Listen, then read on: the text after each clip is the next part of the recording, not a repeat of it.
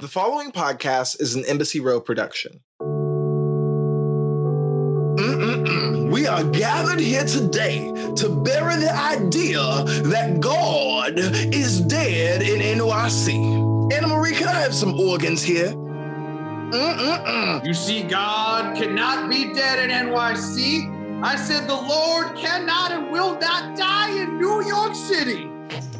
There are about 2,000 churches in New York City and over 4,000 places of worship. That's 4,000 places to raise his name from on high. That equates to over 6,000 places in this city to get your spirituality on from the depths of your heart to the soul of this town. Can I get an amen, Anna Marie Artek? Amen. Can I get a shucky ducky? Chucky Ducky. Every religion is present in NYC. Christianity, Judaism, Buddhism, Rasta, Scientology. the Church of Hanson, and let me tell you, that church got some mbops. For real. According to the Pew Research Center, about 77% of New Yorkers believe in God, with about 29% of those people visiting a place of worship at least once a week. For a city that people claim is full of godless heathens, New York is a pretty good place to gather, discuss, and pray.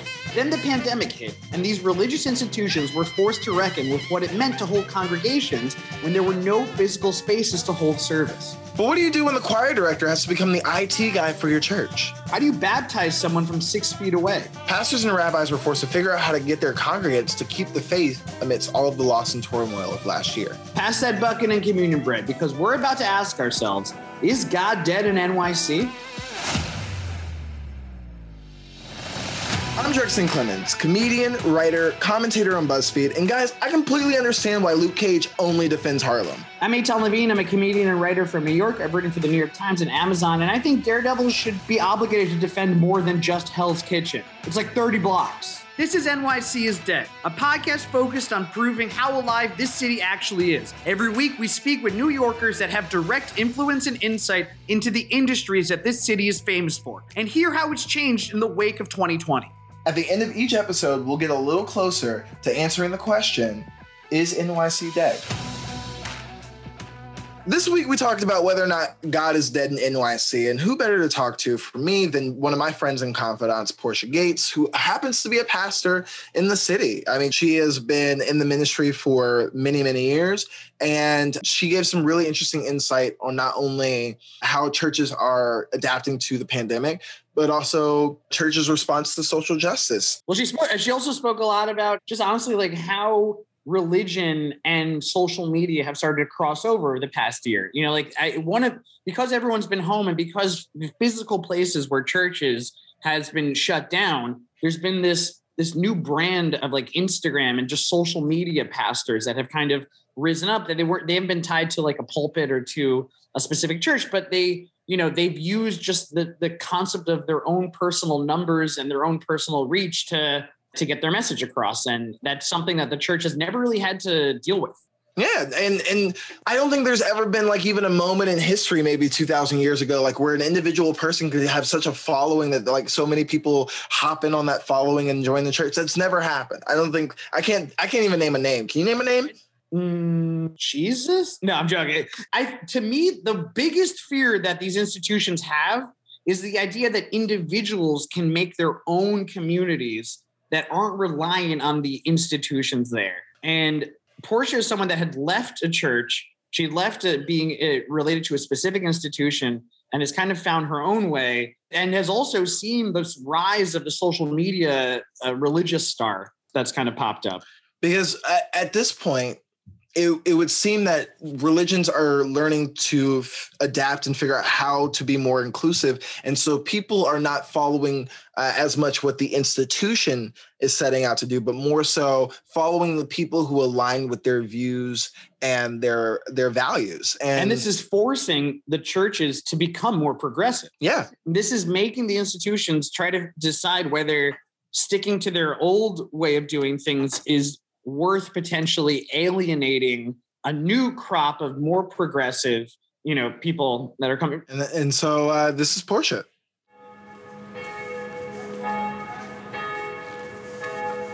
the first week of not going to church, everybody lost their shit. Let me tell you why. Because like just because I wasn't working anymore didn't mean I don't have clergy friends, right? Mhm. so and everybody told me their shit because they can't say it to their congregation. So I got all the tea. Okay. I got Tell us the tea. I want all the tea. so, friends, if you're listening, I won't name who you are, but you're gonna know your tea by because I'm about, I'm about to spill it. It's hot. Sip the Kool-Aid.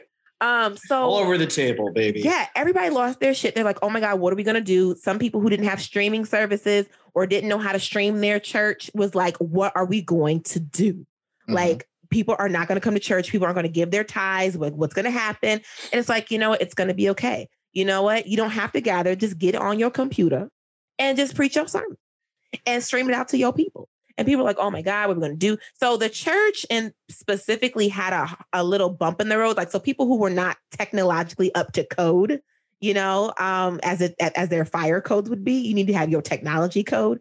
They they really struggled. Like a lot of churches struggle. You saw a lot of people go into panic. Um, just like, what am I going to do? I'm not going to be able to see my people. Like, we're not going to gather. So people really got afraid. Um, and some people persevered, but you really saw how behind the church as a whole really was because people didn't know how to function when the norm was no longer the norm. And Mhm. so it was a scary time for people because people were like, what are we going to do? I'm like, you going to do what you've been doing. Just worship in your house. Unless you, that's not what you were doing. Then Ooh. hello. Wait, so did the church did the church like have a technological upgrade? Like, how did the church respond? So yeah, a lot of churches did have a technological upgrade in terms of they needed equipment. They needed to have like a sound team. So now we're starting to see in 2021 a lot of these new positions emerge like emerge like a minister of technology or minister of virtual like a virtual minister. So mm. things people didn't think about before they're starting to do now. So one church I will say who didn't suffer was like a Trinity United Church of Christ in Chicago. Shout out to Pastor Moss and all of them because they Shout already out to had- hey Pastor Moss. Hey, how's it going? Hey, hey. Say Hey, hi. Pastor Say hi, Drex. I feel like a, I feel like a kid. Say hey to this man. Hey, hello, Pastor Mark. How you? Hey, In the Pastor eye and shake his hand, Drex. And Drex. He's so dope. But no, like Reach Pastor out and touch somebody's hand. I, look, I know a few of the songs. Go ahead, continue. yeah. that's not even a church song. That's Diana Ross. Are you serious? I'm dead Ah! ass. Oh my God, we were singing it at church all the time. Like that. I That thought that was. is Diana Ross. Oh my I'm out God. of My cage That is and I've Motown. doing Oh my just gosh. fine. Gotta gotta be down because, because I want it all. Anyways, that's from the Bible, correct? Is that not from the book of Ecclesiastes? No. Damn it. Okay. Eventually, the church did like kind of. Was it just like a matter of also just like shipping iPads to older people? I assume that the issue was with the older people. Let me find out a church got money to ship iPads to older people because most churches I know are broken and can't even afford to pay the people they got. Does the Vatican not give you money directly every? Oh, I don't know what the Vatican does, baby. I ain't Catholic now. I'm good I- and Baptist. Don't make me try to figure out the difference between all of them. Okay. Um, okay, wait. So you've spent the last year, like, what have uh, people been doing with God? It's been a bad year for God, I assume. No, I don't think it's a bad year for God. I think it's a pe- it's a Bad year for people's trust or faith in God. Yeah, I think it could have been, depending on the person. I think people lost more faith in the church than what they did in God. I think that's Mm. the. I think people lost faith, not lost faith, but had questions of the institution rather than questions of God. If that, Dive into that. yeah, I think people really had questions about the institution and like what were the practices that the institution of the church were teaching people sustainable for a time like this Mm. because this is not the first time we saw feast or famine like happen in history but it's the first time in modern time that we can look at and it's like oh snap like something like this actually can happen can what we know to be the church be sustainable to help us through and helping our faith and undergirding our faith to believe that we're going to get through this. And most people, you know, like good old school saints, like, yes, we're going to be okay. But then younger people were like, I don't know, are we going to be okay? Like, what is this? Like, we've never seen anything like this before. But, you know, but in terms of Black folk, we know that this is not the worst we've ever seen. So, of course, we believe that we're going to be okay. But in terms of just like other folk, it was like, are we going to be okay? But people who've been oppressed, can understand like yeah this is not the worst of times.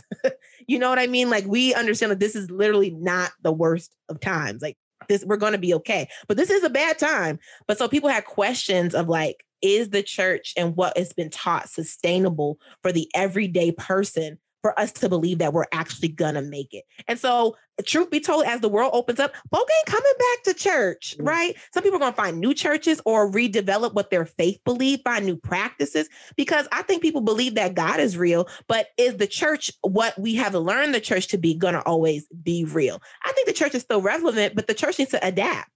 And we see how the church did not was not able to adapt last year and how it struggled. And people are going to not come back. People have left. The church is out the building. Finally, the church was never supposed to be institutionalized into a building in the first place. But look where we are. How's the church need to adapt? First of all, the church needs to adapt by not being so exclusive um, and being a place of inclusivity. So, can we start having more space for LGBTQIA persons? Can we Mhm. actually stop kicking people out of church? Can we can we get past, you know, pregnant teenage mothers? Like, can, Mm. can we have that conversation? Like, can we stop throwing people out? Can we stop judging people when they walk in because they they're a little different, right? Being different is a part of humanity. That's what makes humanity beautiful in the first place. And and we see a lot of exclusivity that has happened across the church. Like some churches individually might be inclusive, but as a whole, the church is still exclusive. Like everybody's not getting the love. And so, like, those are like some of the specifics where I'm like, churches need to kind of reckon with that. Like, this is some time that we need to have some conversations, like Yeah. some real conversations. Like, who are we trying to be in the 2021? You know? Yeah, like this may be a time where they're learning to adapt, but if you're looking at every system, because I mean, 2020 was the year to look at every system and be like, none of this is working. How do we Right. dismantle and how do we adapt and how do we make these systems better or, or just abolish them completely? And I've seen a lot of pastors individually blow up on social media, but not the church itself. I've seen people go like, I follow that person. I like what this is this person's saying, but I won't go to this institution because I don't like the institution as a whole. The only one I know is Carl Lentz, the Which- uh, the Hills the Hillsong guy. That's the only one. And he got canceled, the one that made Justin Bieber celibate, and that's why he married Hailey Baldwin too quick. Thank you. Welcome to my TED Talk. Have you uh, we, you never heard of like Joel Osteen or uh, uh, Creflo Dollar I'm talking, or listen, those, that's a different, that's a whole different category. I'm talking, uh, Carl Lentz's whole thing was that he, like Chris Pratt went there. He was the epitome of I wear a leather jacket and I also talk about God. You know, Yeah. like he's the one that walks into the room, you know, takes a chair, turns it around, and goes, you know, Jesus is a lot like Bono, right, guys? Like that. it's like that kind of thing. And then he got canceled eventually, or like for for weird sex stuff. I don't want to say something something bad. And race stuff. I know race stuff was also like part of it. Anyway, so that's that's Carl Lentz. So that, but that's not what we're talking about here. We're talking about like individual social media people that have popped off.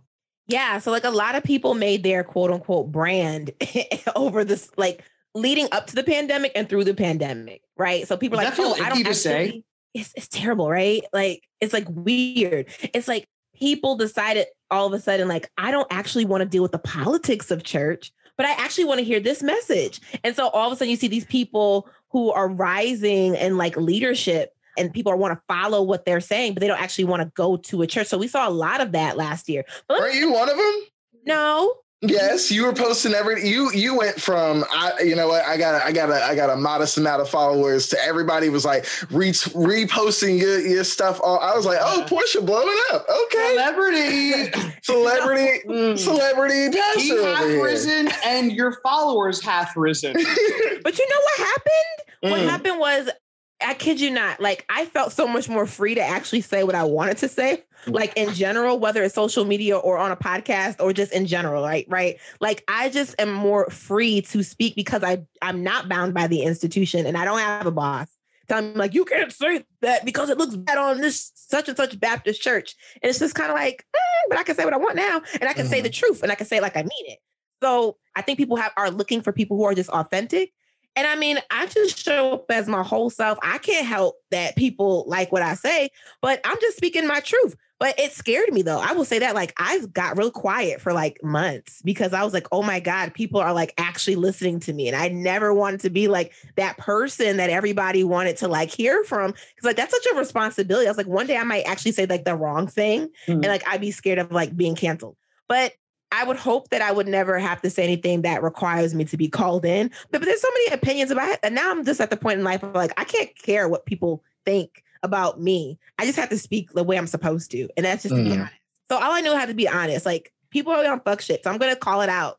So that's what it is. the church has always been like very, very prevalent in social justice issues. Like, Oh the- yeah. yeah. Well, uh, talk to me about it because because I mean, you're looking at the '60s and the civil rights movement. The church had, was such an integral role in the civil rights movement. Do you think that that is translated to this time period? I'm gonna be honest, honest, fam. Let me tell you something. This whole MLK, I have a dream, and the church was behind him. Bullshit. Let me tell you something. I'm breaking news.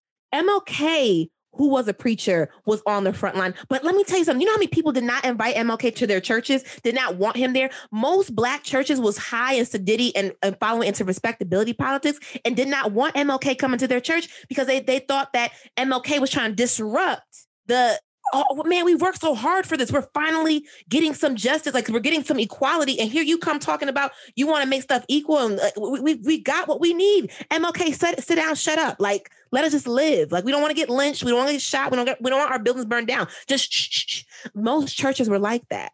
Mm. Uh, It was only a small pocket of churches that really got behind the civil rights movement. The civil rights movement was not a lot of black people.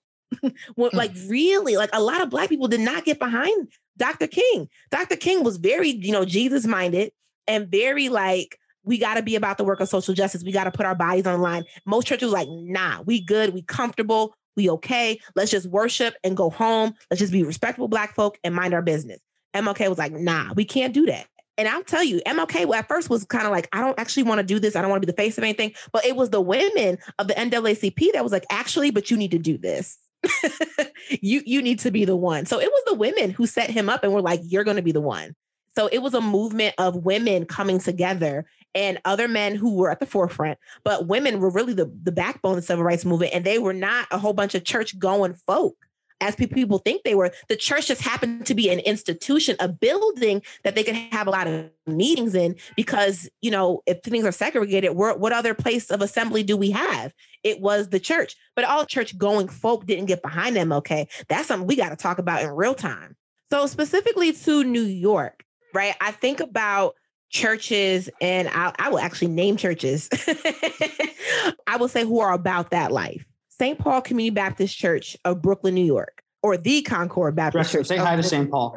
Hi, St. Paul. Hey, simple. Say St. Paul. Those are two churches. Now, there's a couple more, but those are two specific churches that are nice, larger size congregations who are about the work, who are doing the work of social justice, who care about the movement, who are who are showing up. So these are specific churches. What are they doing? So they will go to the marches.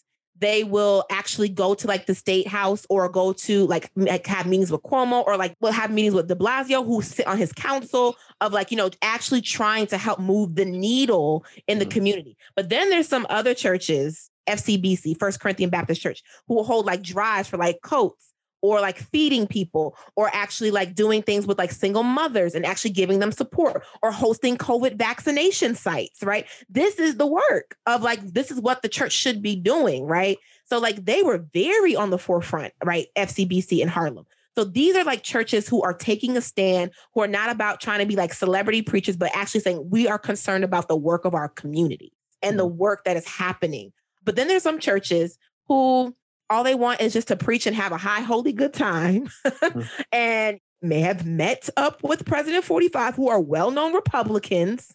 You know, I'm looking down at East, at somewhere in East New York, Mhm. Mhm. um, you know, who are not about rocking the boat, who Mm. are not about standing on the front lines. For instance, Asian hate. We see Asian hate happen in the community, or even speaking out about anti Semitism, or even speaking out about George Floyd or Breonna Taylor Mhm. things like that. Like, but just want to keep the peace. There are churches specifically who are just trying to keep the peace. You don't ever see them out in the crowd. You don't ever see them out marching. Another church that's like really on the forefront, a newer church, is the Double Love Experience in Brooklyn. Mhm. Um, another a Presbyterian church that's on the that's on the front lines is Lafayette Presbyterian. That's out in Brooklyn. You- there's a lot of churches in Brooklyn, y'all. Yeah, I see. I see. Brook- Brooklyn's got it apparently. Yeah, yeah. Brooklyn's really making some noise. Like some just like little churches here and there. You never even heard them. Like wh- when last time you heard St. Patrick's Cathedral being on the forefront of something?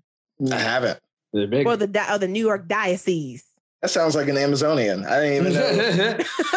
It's my So, like- I'm like, oh, name is Wonder Woman's fighting the diocese today. That's crazy. That's uh. So, Portia, final question for you: Is God dead in NYC? No, I just think God is in multiple spaces. Hmm. I think God in, in New York will always be alive because New York is literally nobody has been through what New York has been through. New York has sustained so much, and New York will come through this too. But I think that people have to be more broader and looking to where God is and where God is moving. God is at the parades, you know, God is out here everywhere, like at the marches. God is on the ground all the time.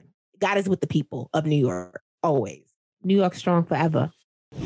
Last but not least, Eitan Levine. Drexton Clemens. Uh, what do we do every Saturday? What are you doing this Saturday? Can I tell you, every Saturday, 8 o'clock, what I do is I head down to 100th and Central Park West. I do a little show with this guy, Drexton Clemens. Me? You may have heard of him. I think I've guy. heard of the guy. We do a live show every Saturday night. We like to record some of our podcasts at the show. Uh, so this is a recording from that a recent uh, show. And you know what? If you're in town, come on out. Even if you're not in town, visit. You get to LaGuardia. You take a $70 Uber. How's your mother doing? Bring your mother. I want to see her. I, I wanted to check in. Listen, I'm I'm your stepfather, okay? hey, hey, And you're gonna call me. You can call me dad. You can call me Rodney. It does not matter. And I'm not here to replace you. Let me just make sure that this is clear. You and your mom have a thing, and I don't want to step on that thing. Okay. this is a recording from a latest uh, from uh, a recent show.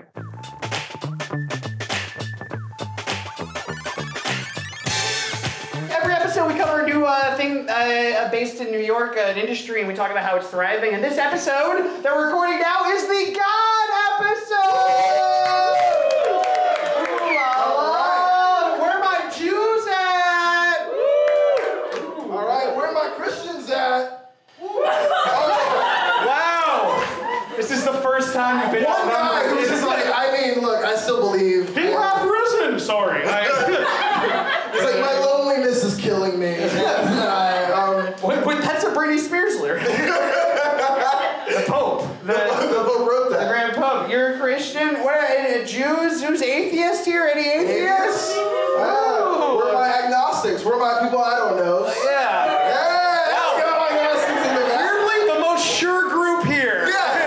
Uh, yeah, we don't fucking know. Yeah. I haven't known shit. I saw 60 Minutes. Could be aliens. Yeah. Or is it God? Or is it the Vatican's interesting? Uh, what are they hiding? Is it nothing? I turned into a Pot of gold. How'd they get it? Questions. I like how my im- impression of an agnostic is the most Jewish man of all time. but who and why and who and to why and to who and to why? Okay. That's synagogue. know, That's dude. synagogue, by the way. If you've never been to synagogue.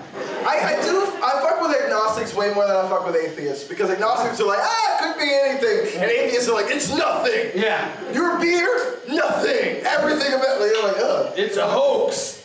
it's nothing. Nothing means anything. Now I uh, think about it. So I went to all boys Jewish school, which Yeah. I don't know. There are there all boys Jewish school. people? Yeah, Any, just uh, me. Okay. I'll just say it. I, you're the third woman I've ever met. Uh, just to give you, I've never seen women in, in person. This is this is a story. It's, a tale about this. Is that uh, my my sex ed class? This is the entirety of my sex ed class. What happened was that a rabbi got in the room and he said, "Okay, guys, we're going to be mature about this. Okay." Ejaculation must be held to the vaginal canal according to the Torah.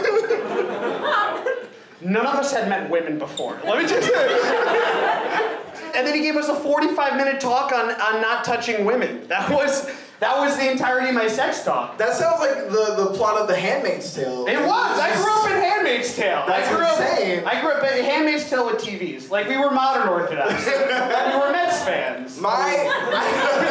We also didn't touch electricity. on Saturday. Yeah. No, I I grew up Baptist, but in, in a weird way where like my parents would only take me to church when they were fighting. right? We're like, me and your dad what we're all doing Sunday? I'm like, why? No, I didn't I didn't do it, you know? What's the difference between a Baptist and then? Uh, are you Baptist over there? You? What are Yeah, you? What are you? Pentecostal? Okay, Oh my that's what's God! I ate there once. No, Uh, I- what? Uh, what's the difference between Pentecostal and Baptist? uh, Pentecost, uh, Baptists are louder about it. Oh, That's okay. it. That's literally it. Baptists are the Jews of Christianity. Right, right, right. They're like, oh, we're Jewish, we're Christians. What do I know? Hey, like literally, like every other like sect of of, of, of, of like Christianity, they're like, oh yeah, yeah, we're Christians. Baptists are like, you must know that we did it. We got the choirs, baby. We got the choirs doing their thing. But here's the thing where, with my church is uh, I would always fall asleep after the choir, right? So it'd be choir, then it'd be preacher preaching stuff, and I would fall asleep. I never got a sermon. So my parents' big punishment was they were going to move me to the front row of the church if I kept falling asleep, right? I'm 12. This does nothing for me. All I did was just become part of the sermon at that point. So I would still fall asleep, and then he'd be like, and then God said, Hey, someone wake this kid up. Sleeping in the front of the church, and uh, and and my parents stopped bringing me to church. Yeah. That's how I got out of Do it. you know what my threat was? And this last thing was my threat was whenever I was doing bad, my mom would always be like, "Do you want me to send you to public school? Do you want me? Do you want to get AIDS in public school?"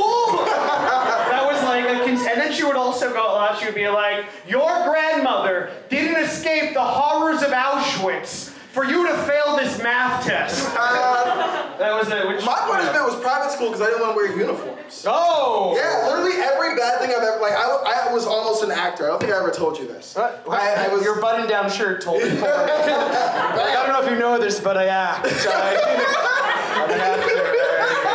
I was almost. an actor. Meisner? Have you heard of Meisner? I've heard of. I've heard of. I read about Meisner in a novel once. I was almost an actor. In third grade, I did Taming of the Shrew in like in middle school or whatever. And my mom was like, "You're gonna be an actor. You're gonna be an actor. I'm gonna set you up with an agent, get you an audition, Y Arts." I went to the agent's room and cried for half an hour because I never wanted to wear tights again. and she was like, "I'm never bringing you anywhere again," and I never did it. You could have been Shia LaBeouf. I could have been Shia LaBeouf. I could have had a coke habit. You're the supposed to have a coke. Now you got to get a coke habit in the in nature, like Yeah. everyone else. Are you guys ready for the show?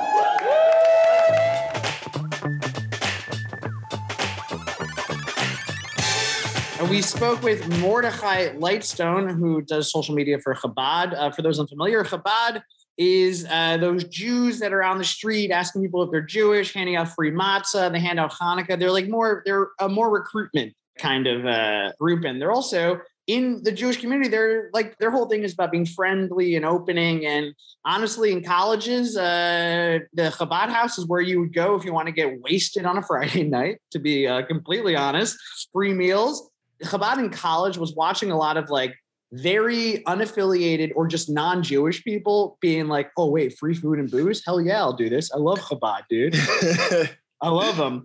But after you get out of college, you know they're a big, big organization, and uh, we got to speak to someone that is involved with the social media there, and just talk with him about how Jewish institutions have responded to this past year of uh, craziness. so take a listen to the interview.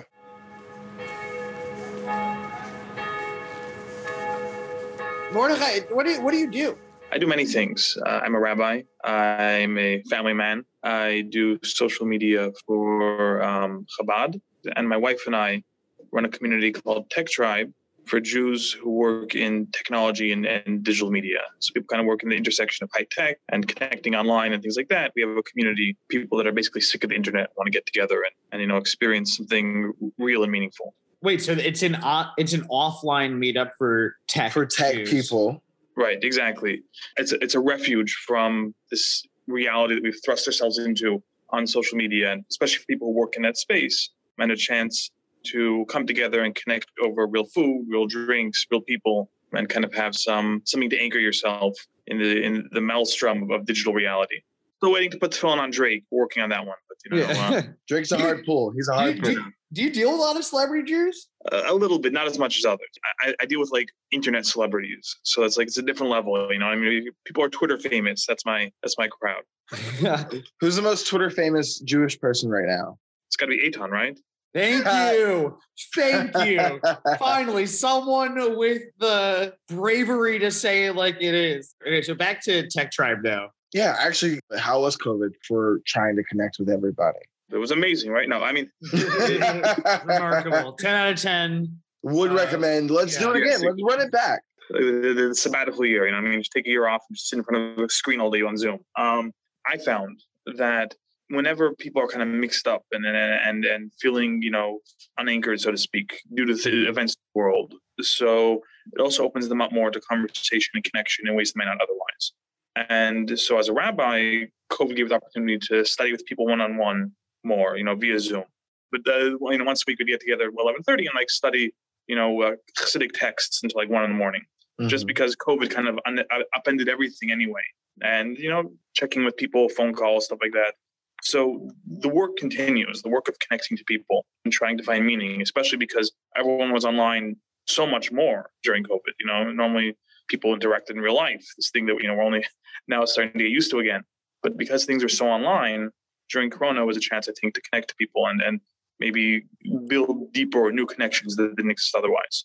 the practical like thing about it though is that Chabad was always in my head like the recruiter, like they were the people that are handing out matzah to, to Jews in the street. People are asking like, "Are you Jewish? Are you Jewish?" People putting tefillin, the phylacteries Right. onto just people in the street. That was you know in I think the a lot of people are exposed to Chabad through this external effort to you know in everyone knows about those guys that are So wait, know, are they like- are they like the ASPCA people where they're like, have you heard about the pets, the, the, the animals? Oh They're my like god! Greenpeace, but less intrusive. But they were so they're the ones that are always trying to seek out Jews and who are people who are affiliated with Judaism and trying to kind of get them to do like uh, uh you know a Jewish thing. Mhm. Right, exactly. So the, kind of tied to this idea is because we're all connected and we all have, you know, this responsibility, not just even among the Jewish people, like really among society as a whole. So therefore, anything you can do to encourage someone else to do something good in this world, you know, creates a bond between that person and the infinite essence between that person and God. And therefore, you know, if you see another Jew, it's like, hey, do you have a chance to, to put on tefillin, which are the phylacteries, which is the word that perfectly explains tefillin, right? Um, it's this concept of Everyone these knows. uh, phylacteries is English for those who don't realize. Why are there so many holidays, and why doesn't Eitan want to hang out with me? Okay, wow. Okay, wait, wait, no, we got it. So back up, you so you work with the Chabad social media effort, correct? yeah I, I started tweeting and then I, I went to some of the people i work with and said you know let- let's let's do this on a an official capacity um, So- and really use it as a, another means to connect to people online. Um, So- mainly so that we can give Eitan the tools to be able to uh, send you Jackson and be able to say that um, you know he can't take out with you today. Thank you, I appreciate it. I at some point I'm just like, you're making stuff up. This is like this, this is the exact same premise for every holiday. This Listen, is Challah holiday is real, uh, and it's it's, a it's part of our matzah day. No, wait, so okay. so wait, so what has it been like to to kind of be like the social media person for Chabad, especially over like the past year? How has your job evolved over the past year specifically? I'd say it's, I mean, listen, people are on online more. People are connecting more, and it was about taking the tools that you know were already in place and using them to really, you know, actualize that connection. I'd say not not in my realm at all.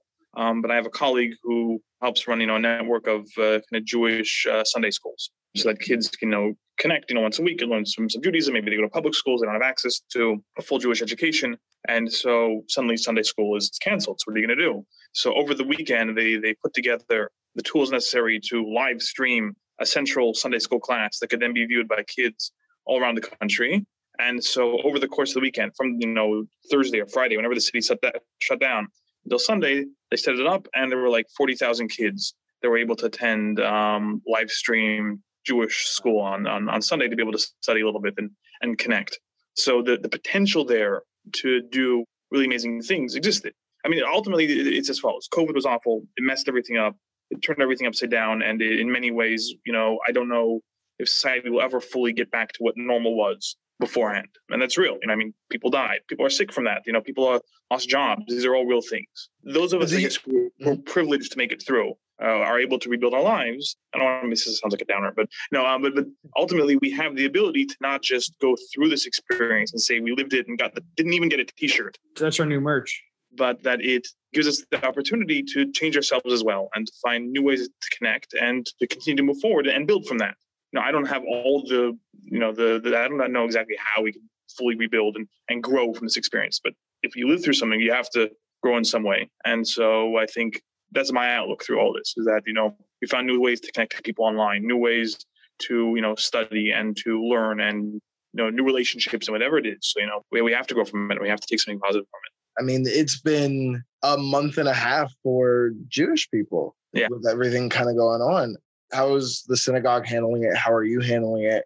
I mean, listen, it's it's it's real. You know, I have a, a friend who's you know a, a rabbi in uh, Salt Lake City, Utah, and he had a swastika, you know, etched into his door, uh, the door of a synagogue, and that like never happens there. So there's like stuff going on in the world. It's the only time there's been a vandal by a, a the, the guy was Mormon. the, the world's angriest Mormon somehow. Right.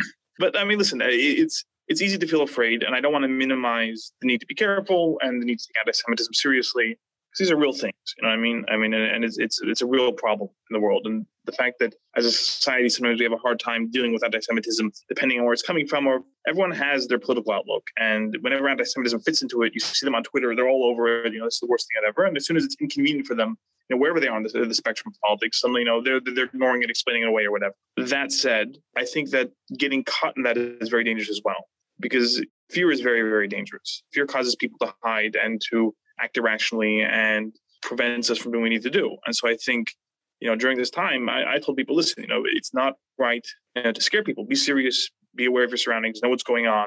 But at the same time, you got to be proud of who you are. You can't hide. Hiding won't do any good anyway. And we have to be positive and look at all the good things around us. You know, and when you focus on that way, I think it it gives a more realistic look. Because the reality is, as bad as things are now, we're not facing, you know, a band of Cossacks in, in, in Russia, you know, uh, 150 years ago, whatever it is. it's far better than any of those things. And also, it you know, it underscores how many good people there are out there, and it calms people and focuses them and stuff like that. Did Chabad at all address any of the social justice marches last year? Any of uh, George Floyd protests at all? I wouldn't speak from what you know Chabad does as a whole because Chabad is a very large, large organization. I'm not a spokesman for Chabad in any sense or anything like that. Um, and in general, Chabad doesn't make statements. But I think what is interesting is kind of the Lubavitcher Rebbe was the leader of this movement, passed away in 1994. He continues very much to inspire and to lead, you know, what we do today. So he had a very radical view. It's actually not radical now, but you know, in the, in the 70s about um, the role of prison and policing and things like that. In so much that from a Jewish point of view, prison is antithetical to our humanity. Humans, all humans, Jews, non-Jews, we all exist in this world to do good things in this world and to change the world for a better and to, you know, take positive action. And when somebody does something wrong, you go wrong. Person commits a crime. When you throw them in jail and basically throw away the key, and you know you leave them in there to rot. You know, even when they do a real crime, let alone if they were innocent and falsely accused things like that, then you're denying them the basic human need to do good in this world there's no repentance in jail. You know, we know that, right? It doesn't actually create reform. If anything, it creates more crime and more problems by hobbling people and preventing them from being able to lift up their heads and express themselves as, as human beings. And because you deny their humanity, you know, ultimately it's the cruelest punishment possible. So he pushed very much for, for prison reform as something that's that's very needed. And today there's an organization called Aleph, which is very active in that and kind of lobbying for those needs. What is Aleph? Because it, Aleph is it, it serves people in jail and their families as well mm-hmm. as people in the armed forces and their families, just because both of them are kind of out of their element and there's chaplaincy involved. But also, it, it advocates for prison reform and, and things like that. So, in, in that case, when we look at the injustices that exist in America, in my point of view, this is all an expression of the fact that the system denies the humanity of, of certain people in a very, you know, profoundly wrong way.